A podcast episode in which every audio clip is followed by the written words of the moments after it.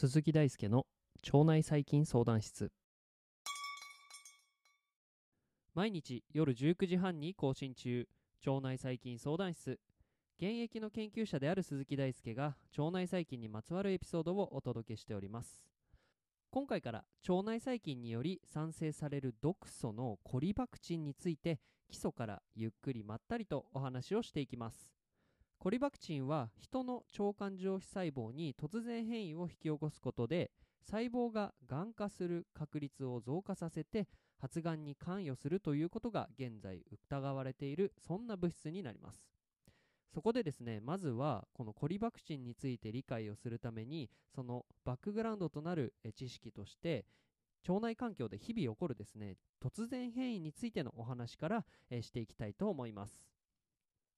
え、まずですね突然変異のお話なんですが突然変異って聞くと、まあ、一般的にはなんか少し危険な印象があるかもしれません。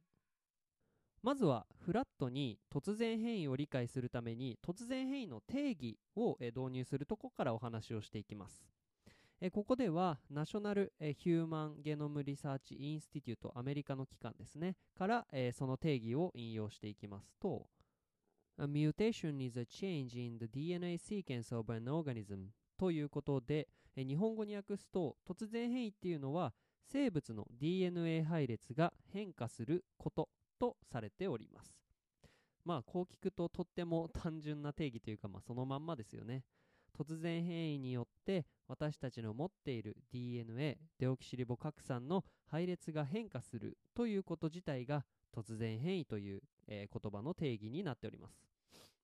まあ、私たちを含めた生物は DNA を主体とした遺伝情報の、まあ、世代間であったりとか世代内、まあ、例えば体の中ですねの体細胞分裂とか、まあ、世代内の伝達によって、え繁殖や成長を行っていきますなのでこの DNA が主体として遺伝情報が流れていくというまずお話がありましてこの DNA に対しての、えー、配列 DNA の配列が変化するということが突然変異ということになります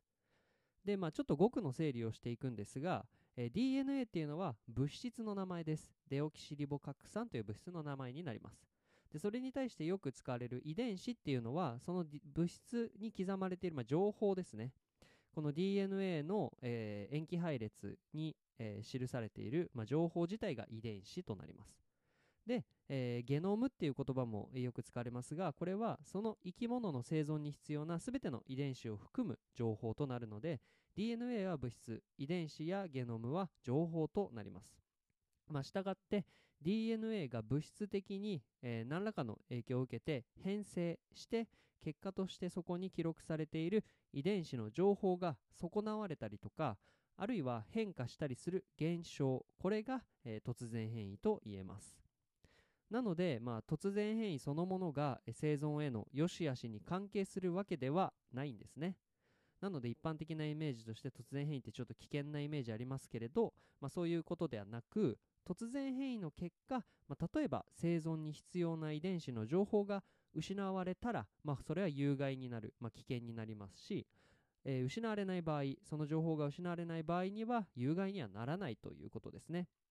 また、え突然変異の結果新しい遺伝子機能を獲得して環境中の気質、まあ、細菌にとっての栄養を独占できるかもしれません、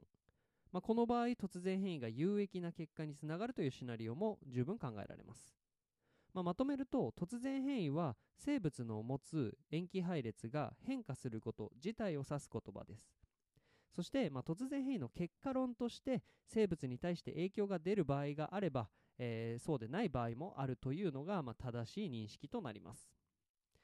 えー、突然変異っていうのは、まあ、ここまでお話ししてきた、えー、現象なんですが、えー、一般的にですね、え非常によく見られる現象です。つまり、まあ、これを聞いているあなたにも毎日起こっている話になります。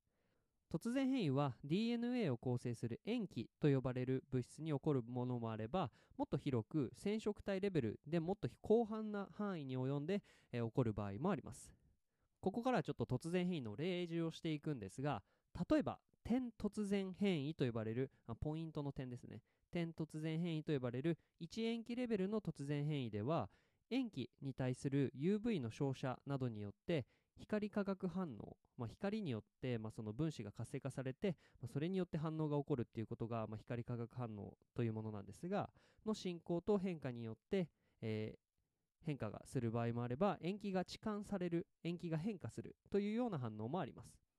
またもう少し広く複数塩基レベルでの突然変異としては塩基配列の挿入とかあるいは結出つまり失われるそんな場合もあります。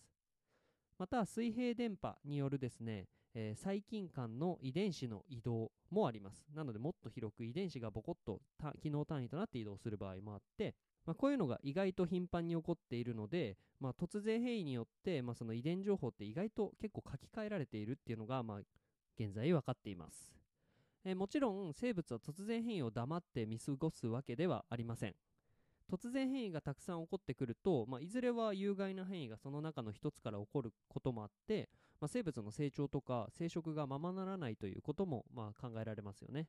そこでまあ生物には DNA 修復の機能があらかじめ備わっております。DNA 修復の機能は点突然変異の起こった塩基に対するですね除去修復であったりとかミスマッチ修復。あとはよりダイナミックな、まあ、相動 DNA 組み換え。これ英語だとホモホモロガスリコンビネーションって言ったりするんですけれど、まあ、結構いろんな種類の DNA 修復機能もあったりします、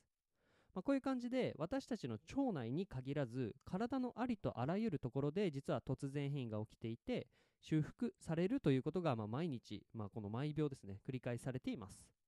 そして何らかの要因で変異が継承されてしまいかつその変異によって何らかの重要な遺伝子機能が失われたりとかあるいは活性化されてしまう場合に限って私たちにとっての有害事象が起こり得るということが考えられます、まあ、ここまでのお話はほとんどの生物に共通している話なのでそこには人も含まれますし腸内細菌も含まれます。まあ、つまり突然変異も DNA 修復機構も生物に一般的に見られる現象で、え時に遺伝情報を失い増やして交換することで生き物は遺伝的多様性を有性生殖にま依存せずとも増加させていくことができます。えそしてま環境に適応できない遺伝子的変異がある場合にはですねその生物は淘汰されるそういう運命にあります。まあ、ここまでに突然変異の概要についてお話をしてきました。明日は、え突然変異を引き起こす物質遺伝毒性物質についてのお話をしていきます。ということでコリバクチンに関する、えテーマが今週からスタートしましたが、え今回のお話はいかがでしたでしょうか？以上ですね。腸内環境にて起こる突然変異の概要についてお話をしてきました。今回の腸内環境と突然変異のお話が面白いと思っていただけましたらですね、えー現在 JAPAN PODCAST AWARDS というえーポッドキャストの,、まあその投票みたいなものが行われているんですけれど、えーもしよければ、え投票をお願いしていただけると腸内細菌相談室はとても嬉しいです、え投票の仕方は、え概要欄に投票フォームがありますので、え腸内細菌相談室という名前で投票していただけるとその1票が腸内細菌や腸内環境の知識を常識にする一歩につながりますのでぜひご協力のほどお願いします。腸内細菌相談室は腸内細菌についてわからないことがあるあなたのために存在します。わからないことや難しいこと紹介してほしいことがあればメッセージをお待ちしております。論文の紹介から基礎知識の解説まで腸内細菌相談室を使い倒しちゃってください。あなたのリクエストが番組になります。本日も一日お疲れ様でした。